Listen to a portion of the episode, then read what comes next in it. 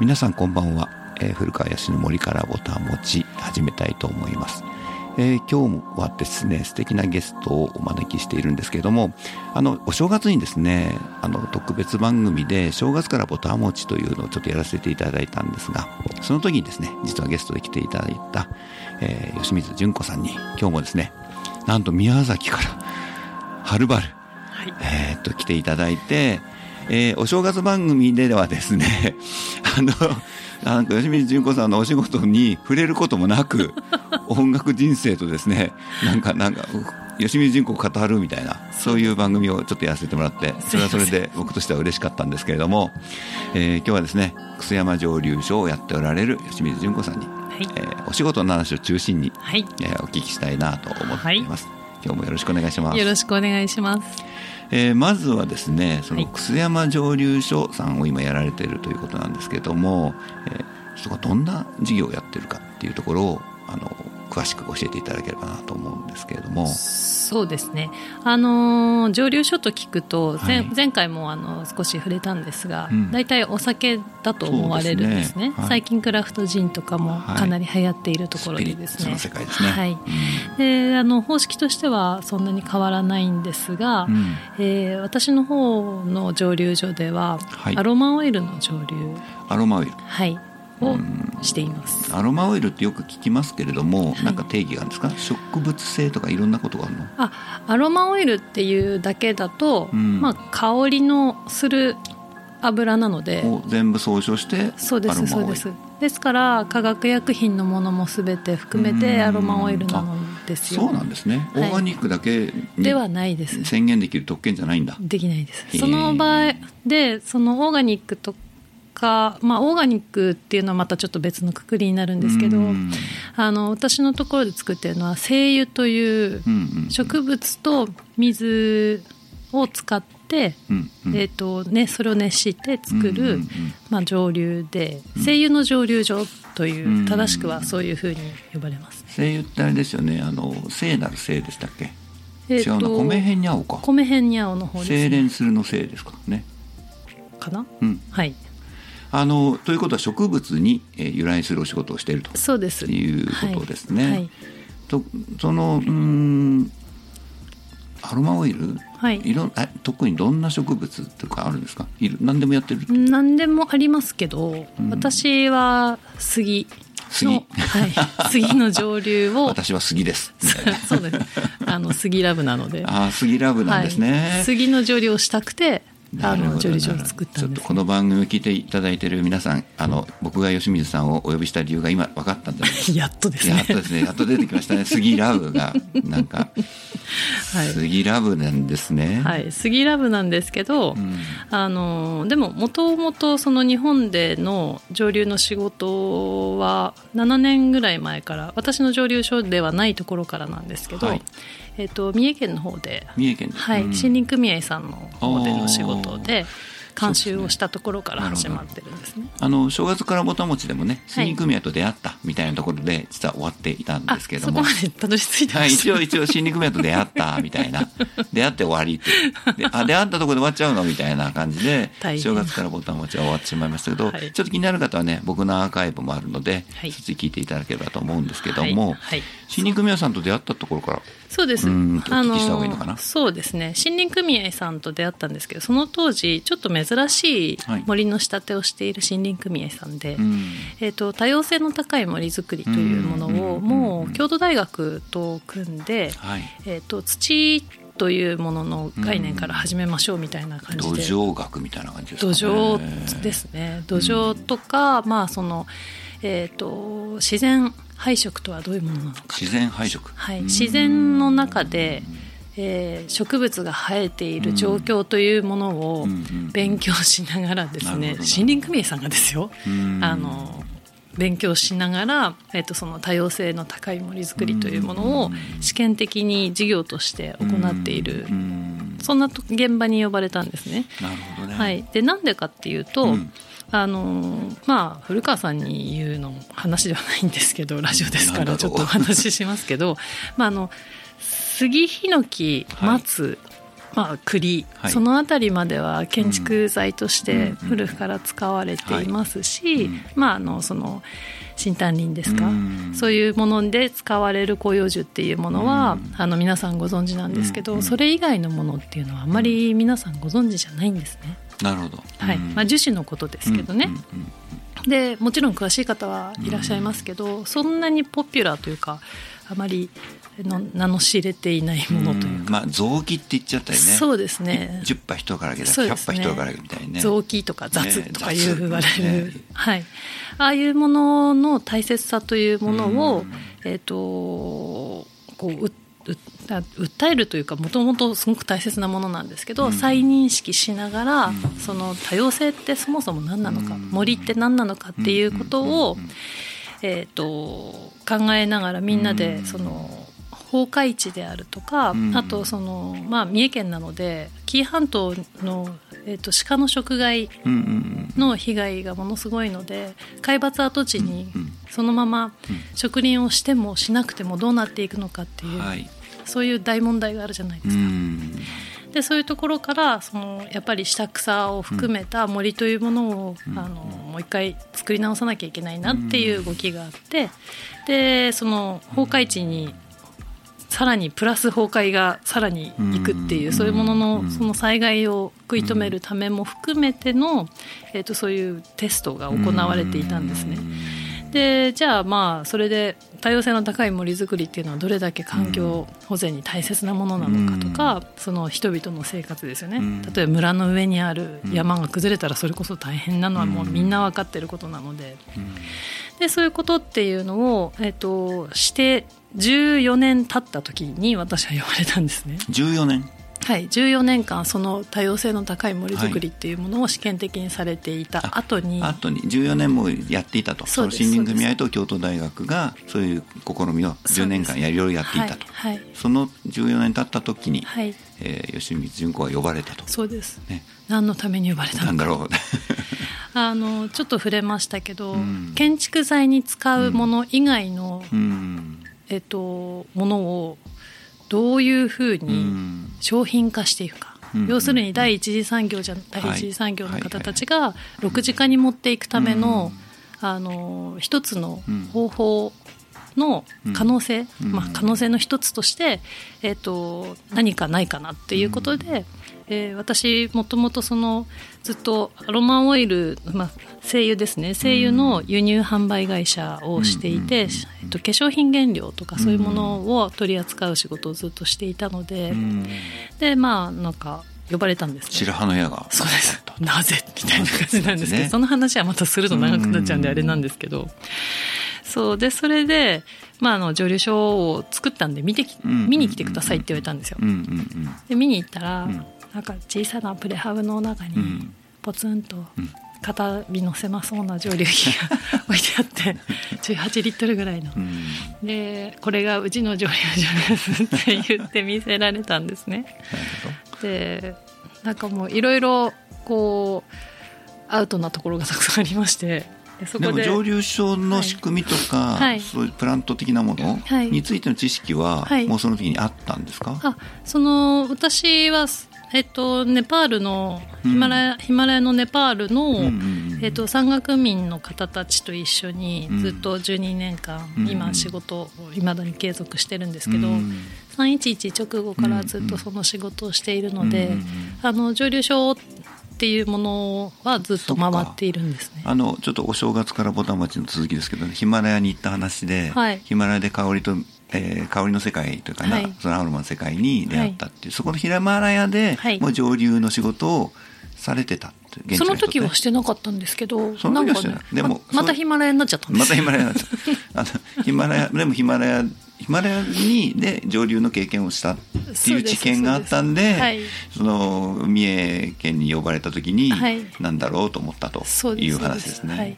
で普通蒸留所やってらっしゃる方たちってなかなか現場を離れるのも難しいので、うんうんでまあそのふふらふらできる身分としての私が呼ばれたのかなっていうところでまあ、でもそういう経験を持ってる人というのをな、まあ、誰かが知っていてそうですね。まあまあ吉水がいいんじゃないかみたいな話なんだと思うんですけども、だって古川さんあれでしょ、うん。あの随分顔お顔広いですけど蒸留所やってらっしゃる方って他にいます？周りに。やる人やってる人はいません。あラム酒作ってる人はいますけどねそれお酒じゃなおいですか。酒です。だからあのアロマ アロマやってる人は知らない。そういうことなんですよ、うん。はい。アロマの商品を売ってる人は知ってますけど、ええ。その人が誰に作ってもらってるかは分かんない。そういうことなんですよね、うん。はい。でまあ呼ばれたというなるほどね。そういう経緯ですね。あの、まあ、ラジオ聞いてる皆さんにちょっとだけ補足するとね、はい。その森の価値みたいな話と要するに建築で僕は建築設計だから、建築に使う木材という世界があって、ええ。まあ、経済活動としてね、はい。木を切ってきてはい。使うと。ただその木を切ってきて使うんだけど建築用の森っていうのをちゃんと作ると生物多様性からどんどん外れちゃうねっていうのはずっと言われてるわけですよ。そうですね。はい。でそれがやっぱり問題じゃないかなっていう問いかけが、ええ。多分森林組合にもある、はい。それの話の流れの中と、はい。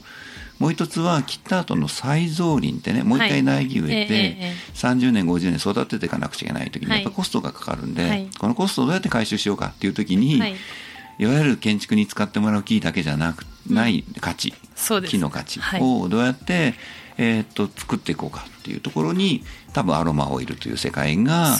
あの注目されたんじゃないかなはい。と思うんですけれども、はい。まあ、そこにじゃあどっぷりはまっちゃったって感じですか？そうですね、うん。でその当時はねまだあの森林組合さんで蒸留機を使ってる方っていうのはすごく少なかったんですよ。うんうんうん。北海道の下川町にあるはい。フプの森さんとか、はいはいえっ、とあの森林関係ではそのあぐらいしかうん、あとえ熊本の小国とかもやってなかった？あそうですね。ごめんなさい、はい。えっ、とまあまあ数えるほどですよね、うん。片手ぐらいの数。今ちょっと言われた僕が知ってる下川とはい。小国の人森林組合の人というかな、はい。森林に関わる人たちがええ。アロマオイル一生懸命やってるのは、はい。声優ね。はい。あの杉とかヒノキの杉を作って売ってるのは僕も知っていて、はいでもまあそれを誰がねはい。技術的なことがその背景にすごくあるとは思っていたんだけど、ええええ。うん、そこまでは触れずに今まで来ていて、ええおなんとここにですね 確信に触れていた方が目の前にいいるぞみたいな。もうあの大先輩たちですよ皆さん本当に。そうなんですよ。でそれでなん何でしたっけ？ごめんなさい。えっとうん。そのそうそうあの今古川さんがおっしゃった通りえっとその要するにレーンに建築のレーンに載せられないものっていうのにどう価値をつけていくかっていうのは大きな課題で、大きな課題です。はいうんで皆さんやっぱり上流ってあのすごく正直に言うと簡単にできちゃうんですよ。いや、あの、ちょっとそんな。すごい語弊のある言い方なんですけどいやでも、なんか、ええー、みたいな感じですよええですよあの蒸留機と水とまあ、原理は、ね。材料があれば火が火があって熱があって、はい。蒸気にしはてい。分離するみたいな話だから、そうですそうです。もう原理はそれは分かりますけどまあ、火があればできるぐらいなね変な話、はい。えでもかん、まあ、かんそういう意味では原理は簡単ですよ。はい、あの原理はシンプルなんですけどうん、えっと工程は複雑じゃなくても、うん。とても難解なものなんです。難しい、はい。うん。そんな難しさっていうのは一体でもどこにあるんですか、えっと技術者として、うん。え勉強されて、うん。されしないとまずいけないというか、あのうんあれ科学なので,、なるほど、はい、で私全然科学畑ではないんですけど、うん。無理やりそこに入っていったっていう、そういう経緯もあるんですね。うん。でまあその上流の難しさっていうのはすごく簡単に例えると株みたいなもんです。株も下がったら買って高くなったら売ればいいじゃないですか、はいはいはい。はいすごいシンプルでしょ？シンプルですね。でも相当損もしてる人もたくさんいるわけじゃないですか。損してる人の方が多いですよね,、うんね。あれと同じ原理ですね。うんよくわかんない。いやでも上流も火つければ出出ますもんだって。だ火加減ってことですね。火加減とか、うん。あとそのなじゃあいいアロマオイル精油って何？みたいな話になると、うん。そのないわけですよなんとなく純度が高いとかわかんないよ、その純度って何かって話もあるんですね、まあ純度はあの油と水で分離するんで、うん。純度高いことはできます。不純物みたいなものが混入してしまうってこともあるんですか？蒸留の過程で。うまあありますけど、ね、その不純物をどうやって取り除くかみたいなのは、まあ、ろ過すればいいとか、ね、そんなのはろ過すればいいし沈殿させればいいだけなので。そこじゃなくて熱の加え方によっていや木材のね、うん、まあ、建築の話で言うと、はい、まあ、乾燥させて使うじゃない、ええ、その時にかける熱で、はい、木の樹脂分の性質が変わるのはよく知られてるんですよ。はいそれと同じようなことかなと今思ってちょっと思ったんですね。で建築のこと知らない方で考えると、うん、例えばご飯、うん、お米って、うん、美味しいお米って何かって言ったら、人それぞれ好みがあるので、ね、柔らかめが好きとか。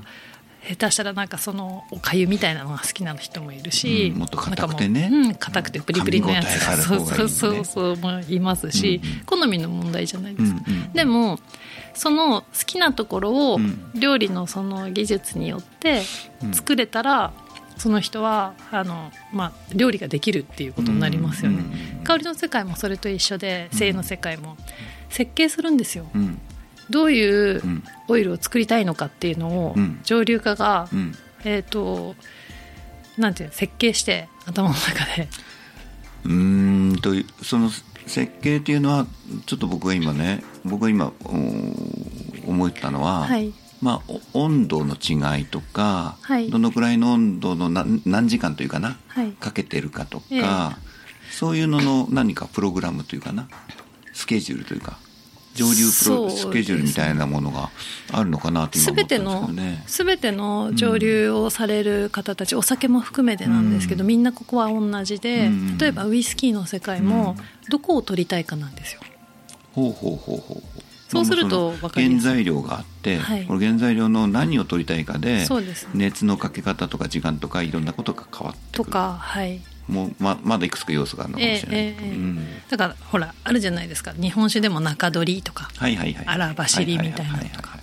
焼酎の世界だと鼻垂れとか、いろいろあるんですけど、ね。うん、そのどこの部分を取ろうかっていうのの調整ができないと上流化としてはちょっとあの疑問なんまあ、ね、そこがプロだゆえね。そうですそうです、えー、上流化としてのプロっていうのはそこだという話なんだなじゃないかなと私は思います。なるほどね、はい、というところで、はい、えー、っとですね一曲ですね聴いていただきたいと思うんですね。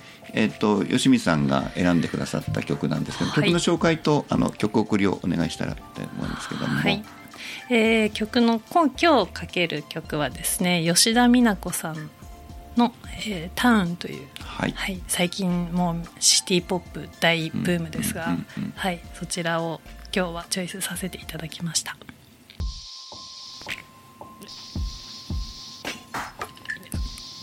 はい、今お聴きいただきましたのは、えー、吉田美奈子さんの「ターン」という曲でした。なかなか軽快な曲で、はい、今日は始まってますけれども、はい、ノリノリです。ノリノリ姉さんな感じでね。はい、はい、上流の話の中で、はい。えー、していただいてたんですけども、はい、今なぜかミキシングルームからこう質問があってね。そうなんですよ。温度がどうなんですかとかなんかね熱い質問を受けてましたけれども、ね、なかなかない質問が。なかなかない質問がね、はい、科学畑の人なんじゃないですか。ミキシングルームの人は。でも まあその中でまあ杉というアイテムというかな、はい、杉とかヒノキもやるんですかね。まあやる時もあります。三重だと杉が圧倒的に多いか。うんヒノキもはいあります、あの三重の方ではヒノキでしたね。杉はやってなかったああそうか。三重はヒノキか、はい、ヒノキ多いね。はい。確かにそうでですねあれなんですよ。でそしてそこでは、えっと、杉ヒノキではなく、うん、広葉樹。あ広葉樹のやってたんですね。そうです。なんとなんと。広葉樹アロマっていう。はい。広葉樹アロマね。っていうのをやり始めたちょっとあんまり聞いたことがない広葉樹アロマは。まあでもね今種ですよ。メインです。はい。日本の森林を使ったもの。黒文字とか。そうです。そうです。それそれそれそれです。はい、ね、はい。ジンの世界に入ってくるんだな。まあまあまあまあね、ね、某ボタニカルな感じのね。はい、はい、なんですよ。でその当時まだあまりいなかったんですよね。広葉樹のアロマオイルを作っている。あの蒸留所がなくて、うん、大体ハーバルとかですね、はあ、はい、ハーバルそう。でその中でですね広葉樹アロマをやり始めて黒文字であるとか、うん、えっ、とまあいろんなあのいい香りのする植物であるのでうん、でしかも、えーと、紀伊半島にたくさん生えている、うん、商品化しなくてはいけないので,、でそういうものをやっていてで気が付いたらあの世の中に黒文字とかいろんなものの、そういう広葉樹の精油がわーっと増えていったんですよ。ブームが起きたんです。ブームが起きた。はい。ブームの仕掛け人ってわけじゃないんだよねいやいやなんか、まあ、うわブーム来たってなんか、まあ、早かったは早かったので誰が仕掛けたかっていうのは私は定かではないです。あ黒文字なんかはあの4代続く黒文字の蒸留所とかはありましたけど、はい、あの伊豆の方にね。でなんですけど、まあ、そういうのも含めていい香りなのでみんななんかあと森ブームみたいな、とか環境ブームみたいなのが来て。何年ぐらいだろう。えっ、と90年ぐらい来てるいやいや90年なんじゃない。2000年。代ですよ。だって私7年ぐらい森林勉強し始めて7年ぐらいですから。まだそんなですか？そんなもんですおやおや、うん、90年代ですよあもう2000年ずっと昔からやってるとんでもないとんでもない とんでもないです。音楽の世界ですから。はい。でそれでですね、うん、そしたらもうみんながこう「恋葉樹恋葉樹」って言い始めたんですよ。多様性とか言って。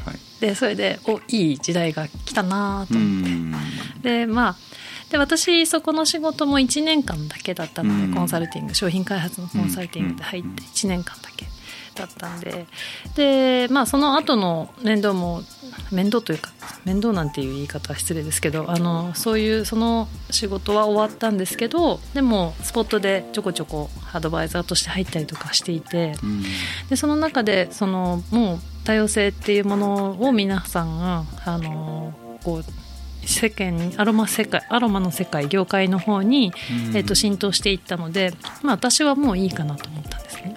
あもうそれは自走しているゼロゼロ一が好きだからですね。そうですそうです。もう一ベースになってなんかこう一だから離陸しちゃったらもうあとは皆さんやってくださいそうですそうですそうです。はい。もうゼロ姉さんですね。ね。そうでそれで、うん、その後あの森林覗いちょっと中途半端に覗いちゃったら面白くなっちゃって、うん、なるほど、はい、これもっと勉強したい。と思ってあちこちの、えー、林業現場に入れてくれるっていうところに、あの入ってって。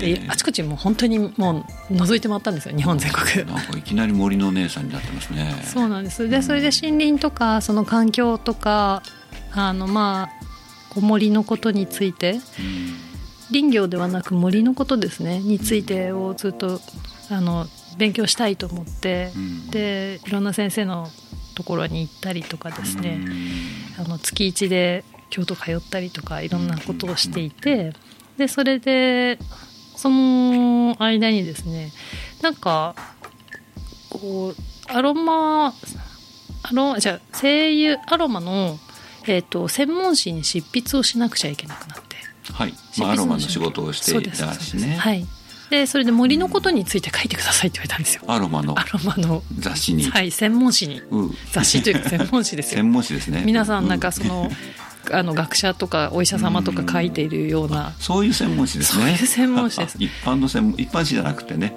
まあ一般の書店でも変えたんですけどでそこに書いてくださいって言われて私そんなの書けないですって言ったんですけど、うん、森のことを書いてくださいと、うん、その声優のメーカーとして、うん。としての目線から見る森のこと。草山蒸留所という声優のね事業をやってまだなかったんですなかった頃ですか？はい。なんと。ただ単にそのみなこうアロマオイルを皆さん好きで勉強される方って成分のこととかはすごくよくご存知なんですけど、うんうん、でもどういうふうに生えているとかどういうところが好き、生えるのが好きとか、あの生態系の、ね、そうですそうです、そもそもその植物の形を知らなかったりとか、そういうのに目を向けなかったんですね、で私はそれをおかしいってずっと言っててすみませんちょっと穴開きなんで。いいですねずっとおかしいって言ってたから声がかかったそうです声がかかって、うん、それだったら書いてみなさいよぐらいの話やね。そうですよね。業界に盾ついてたのに。盾ついてたせていただいてっていう感じではないですけどね。でそれでそれの取材で宮崎に行った時にに、ものすごい広大な森を目にしてはい。見せていただいてどうしようこれ。何これで何書いたらいいんだろう私って思ったんですよ。だってもう杉一本って言ったってすごい大きいじゃないですか。宮崎だから帯杉の産地ですすからねまあまあ杉がメインだよね。どっちかっていうとあんまり広葉樹はないかな。宮崎はね、ええ。奥に入っていくとあるか。まあまあないわけではないんですけどね、あのやはり31年、うん。日本一の杉の排出量を誇る国ですから、えーっと宮崎と高知が1、2をいつも争ってます。すいません、はい。31年間宮崎がはい。いただいております。はい。はい、そうでそれでですね、あのーまあそれと同時に杉ってなんかちょっと悪者チックなうん、イメージが、花粉症の？そうですそうです。研究？はい、花粉症とか、はい。あとなんか植林がみたいな。森をあ自然を壊して、はい。なんかう人の都合で植えやがってみたいなね。そうですそうです。で それでお家に帰ると木の家っていいわよねっていう。言ってる。なこの矛盾がなんだろうと、はい。ちょっと気持ちが悪かったんですねなるほどね。あよくわかりますそれね それで杉嫌だなんて言ってかわいそうじゃないですか、うん嫌ですね。でもあんなに優秀なうん。木材って私ないと思ってたんですよ、なるほどね。あんなに細工もしやすいですし、柔らかくて気持ちいいし、うん。傷はつきやすいかもしれないですけど、うん。で比較的強くてよく育ってくれて、でそれで日本の在来種であるとそうですね、はい。日本固有種。固有種ですね。ごめんなさい。いやいや固有種。在来固有種ですね、はい、でそのなその時に思ったのが私杉の上流やろうかなって思ったんですよ。それなんなんとなく思ったの？神様がから降りてきたの？よあ杉のの上流ってなんか上から降りてきたみたいいやいやいや広葉樹とか作りたいって皆さん言ってるんですけど、ん。そもそも木植えるのってものすごい大変なことじゃないですか、まあまあまあそうですね。樹種転換はいはいはい。でどこに作るつもりなんだろうこの人たちはって思ったわけですよね。植えるとこないじゃん杉だらけでみたいな。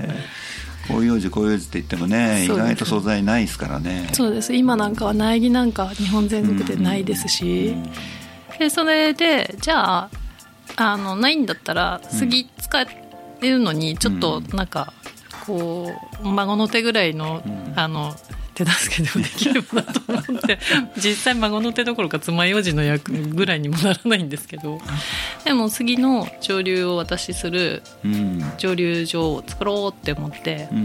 でそれで1年間、うん。あの宮崎の森にうん。月1で茅ヶ崎から通って、うん。で13ヶ月目に移住を決めて「うんすいませんここさあのに蒸留所作らせてください」って言って。うん。あの広大な森の一角にちょこんと蒸留所を作ったんですね。うん。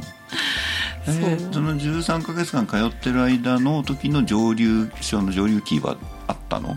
ちっちゃいのがあったのか。ちっちゃい10万円ぐらいのおうんもちゃみたいなのを、でちょっとやっていた。いろいろ、はい。あガス、あのーあれですね。家庭用のガスで、はいはいはい、はい。トライトライアンドエラーじゃないけどトライしてたわけねいろいろね。そうでなんとなくできそうな感じをつかんだっていうことですかね。でそれでおこれいけるかも。しかもめっちゃいい香りだと思って。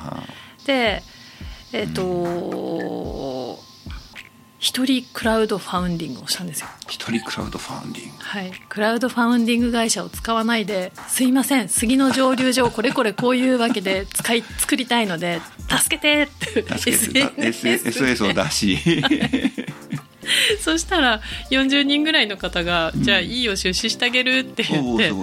でそれでうちの蒸留所作れたんですよ、はい、まあでもそもそも起業家ってそういうことよね。クラウドファウンディングってクラウドファクラファンビジネスみたいになっちゃってるからな。そうですね。そうなんですよ。でそれでずっと私がこの会社始めて12年間の間12年間の間そうですね、あの何をずっと訴えてきたのかっていうのを、うんうんうんうんあのクライアントの方々とかいろんなお客様各位様、うん。あと友達うんでもうなんか会ったこともないような人も含めて、うん。それを見ていてくれて、うんまあ、この人嘘言ってないだろうって思ってくれたんですね。ね。それ嘘かどうか分かんないですけどね。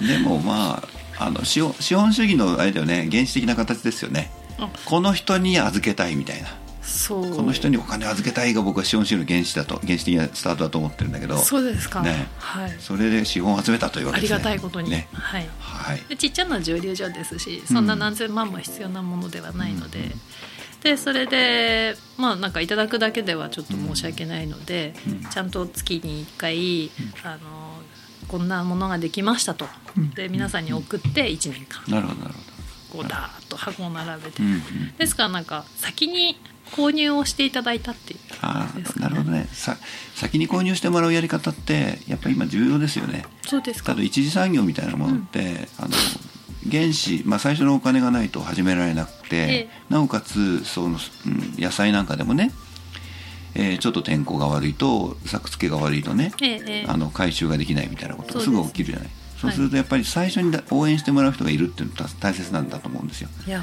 全く本当に。話ずれますけど西会津、福島の西会津でね、はい。国高プロジェクトっていうのが始まってて。はい。これはねお米を買う消費者がはい。米作りますって瞬時にねスタートラインにはい。農家さんに応援っていう意味でお金を渡すんですよ。で取れ取れ高でそれが返ってくるとういう、んそういうことですよね。そのやり方ってとっても大切だなとすごく思うのね、はい。で要するに誰かがリスクを負っちゃうわけですよ。ゼロスタートで始めて、はい。お金借りてきてね銀行から借りてきたりして、何か作りましてできたらいいけどできなかった時は全部その人のねリスクって負債になるじゃない。いや本当です。そのそういうリスクのの分散化はやっぱりうまくうまくっていうかしていかないと、ええ。やっぱりなんかこうバランスが取れないんだろうなって最近よく思うのね、うんうん。だからそれをだから純子さん吉水純子さんはなんかやられてたなと思って今話を聞いてね。ね思いつきだったんですけどね。うんうん。いやいやあの自然なんだと思いますよ。とってもとってもそれが。ありがとうございます。うん。そう。でね。杉に杉にトライして杉僕もねあの吉水さんからはい。帯杉のアロマをはい。この前いただいて、はい。えーとアロマストーンにね垂らしながら楽しんでますけれども、はい。い、いですね。なかなかなんていうかなこうあんなにはっきりとした杉のアロマオイルは僕は嗅いだことがないなって感じ。なんだろうね。なんだろう。なんだろうな。みんなねちょっと他のところでも作ってるんですけどええ。ヒノキでも杉でも、はい。もうちょっとぼやけてますよね、うん。なんだろうその違いは何だろうって実は思ったの。うん。それは企業秘密ですね。いやここじゃないですか。ああ腕か。腕かここ腕前あハートね、はい。ハート大切かもしれない。いやハート結構大切だと思いまうんいすけど、ね。やハートわかるそれ。いやもうじみたことしてましたから最初。うん。あのー山のどの辺りうん。でどんな土で、北側斜面なのか南側斜面なのか尾根筋なのか谷筋なのか、うん。その辺りも含めて全部あの分けてあ上流の研究してたんですよそんなことをやってる人初めてあんまりいないですよね。初めてだと思います。ちょっとマッドなんですいやマッドサイエンティスト的な感じでいいですねなんかねそうです。そういうところでもそういうところからしか新しいものは生まれないんじゃないかなとも思いますよ、そうですね、うん。であとはやっぱり間伐材とか使わないんで。うん、というかねあの僕が知っているそのはい。スイートカーのアロマを作ってる人は、はい。まあ、山から木を切ってきた時にね、はい。枝葉をは取るじゃない。はいそれを集めてきて。うん。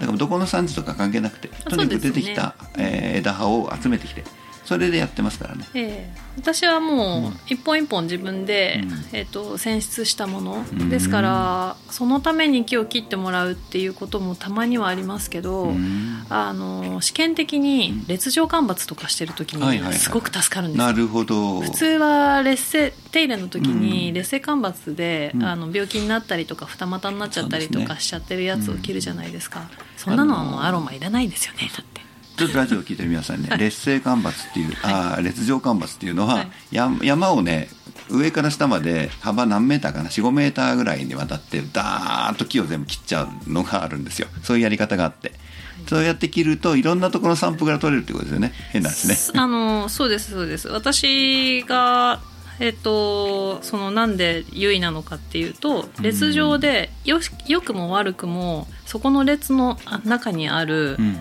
杉は全部切っちゃうんですよ、うんうんうんまあヒノキもありますけど、杉、まあ、杉の上流なんで,、でそうすることによって元気なのもその病気なのも全部切ってしまうので私がその元気なものを選べるんですね、なるほどね、うんで皆さん大体ね林業の方は葉っぱいらないので、これが欲しいって言って、うんその集材って言って皆さんがこはいう機械使ってザーって上げてく、うんあの日のうんお昼休みとか、うんうん。そのしょ修行あの施業が始まる前に、こうちょっと行ってね入らせてくださいって言って言ってザザザッと あの切ってナタ振り回して切って持ってくるっていう。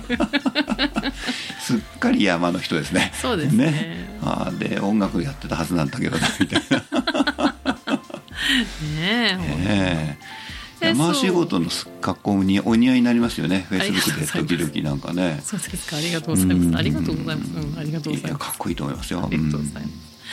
そうでそれで、えっとさらにうちはその熱源が、えっとガスでもなく灯油でも重油でもないのでうん薪。薪の浄油はい。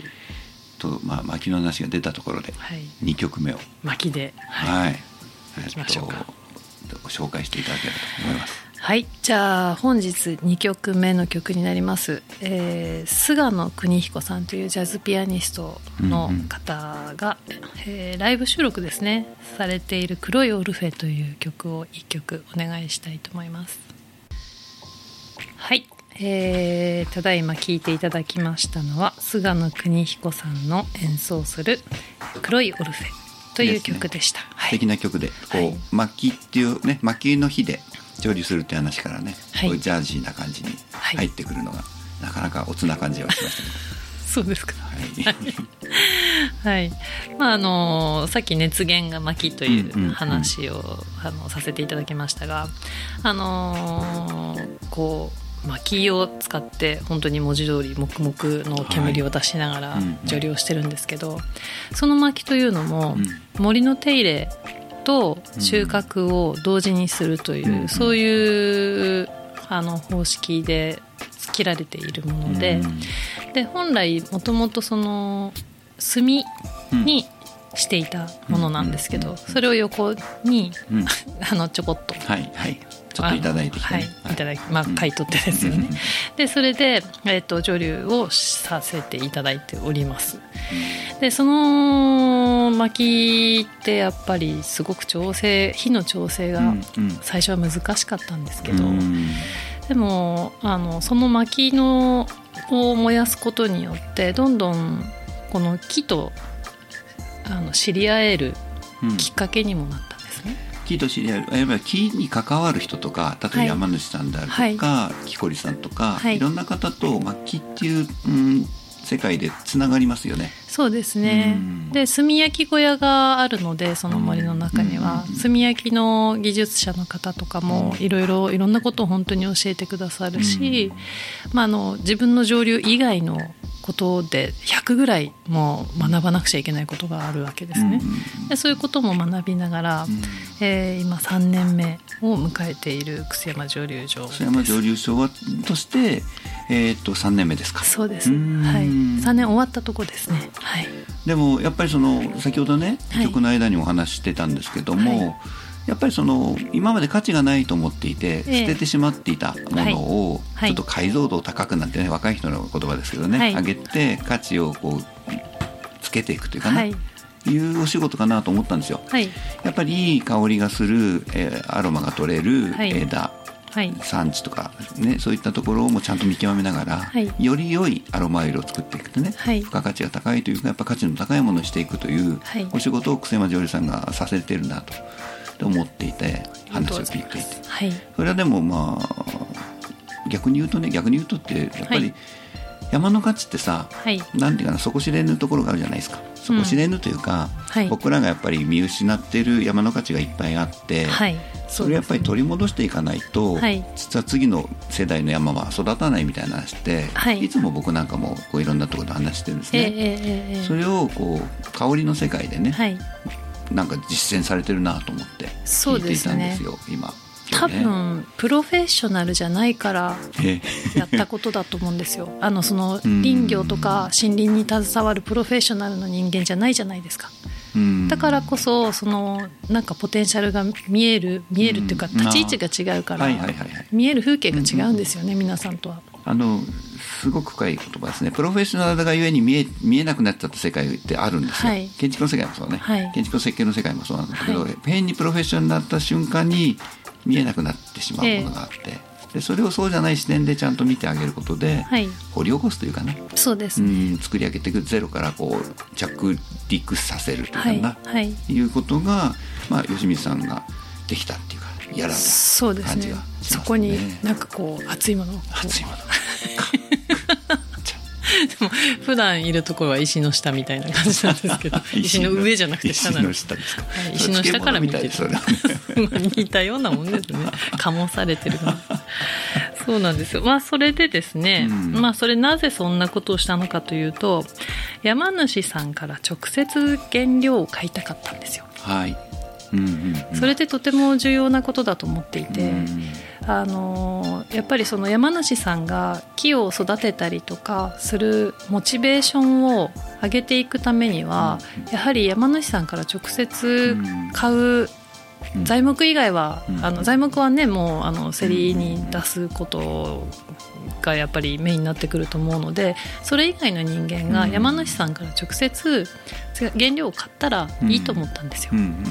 そしたらそのさっきねあの再造林の話でも出ましたけど、あのみんなが少しずつそういうふうに今までなかったあの費用を捻出していくっていうところってあの本当に小さな小さなあの一助にもならないぐらいのものですけど。いやいやあのとってもそういう積み重ねしかないと僕も思ってるのね。えーあのざっくり言うとですね今はい、今市場に木材がっていう、ね、木材用の丸太が市場に流れた時に、はい、一流米あたりって立本、まあ、体積で売り買いしていますけど、はい、1万5000円ぐらいで買いやり取りされてるのね、はい、でこの値段では次の森は育たないんですよ。そうですね、はい。まあ、2万5000円ぐらいないとね、はい、でその1万円を誰が出すのとどっから工面するのっていう時に、えー、今のアロマみたいなものに付加価値がちゃんとついて、森の価値が上がっていくことが、うん、とっても大切な、うんことになるなとすごく思いますね。その流ベ換算した時に枝葉っていうのは入っていないので、その枝葉のところで、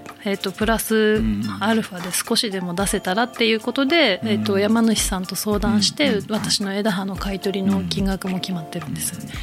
で本当にさすがあの古川さんよくお分かりになるなと思いましたけど、うん、そういうことなんですね。うん、でまああとですね杉ってやっぱりあの私の森の先生でスイス林業の研究家の方がいらっしゃるんですけど、はい、そのお師匠さんの受け入れなんですが、うん、えっとあの材料の量も質の一部という、質の一部であるというふうにあのその人はおっしゃっていて、で杉って日本全国どこにでも生えているので。まあ、北海道と沖縄を除くですが、本当に枯渇する心配がない。でうまくいけばこれみんなで横のつながりを持ってでそれで海外に出したりとかできるわけですよ。そうです,、ね、ですから私は日本の固有種を狙ったんです、ヒノキはあるじゃないですか台湾に。でもあのそうですね。あのいわゆるねいや僕はあの吉水さんからちょっとお聞きしているのは、はい、吉水さんのところで教えをこう受けた人がね、はい、日本全国あちこちで上流を始めているという動きが今あるというのをお聞きしていて。ええそのなんかネットワーク素敵だなと思ったんですよ、はい、要するに一人ができるとか小さい事業所ができるさ、ええ、作れる量って決まってるじゃないそうなんです。でもちゃんとネットワークをつければ、はい、大きい資本に結構収まれるって言ったらあれだけどね、はい、大げさかもしれないけど、結構太刀打ちできるんじゃないかな。そうですね、ね、ですからうちの蒸留所は実はビジネスモデル作ってるだけなんですよ。ある意味これはまたねあの実業家清水純子みたいな感じの かっこいいこと言っちゃってありますよね、うん。まあ、あと1分30秒ぐらいなんですけど、はい、えーとまあ、せっかく宮崎から来ていただいてるので 宮崎から来ていただいてって面白いね。この番組のために来てもらってる感じだね。すごいどんなギャラもらってるんだろうみたいな。すごい番組だよな。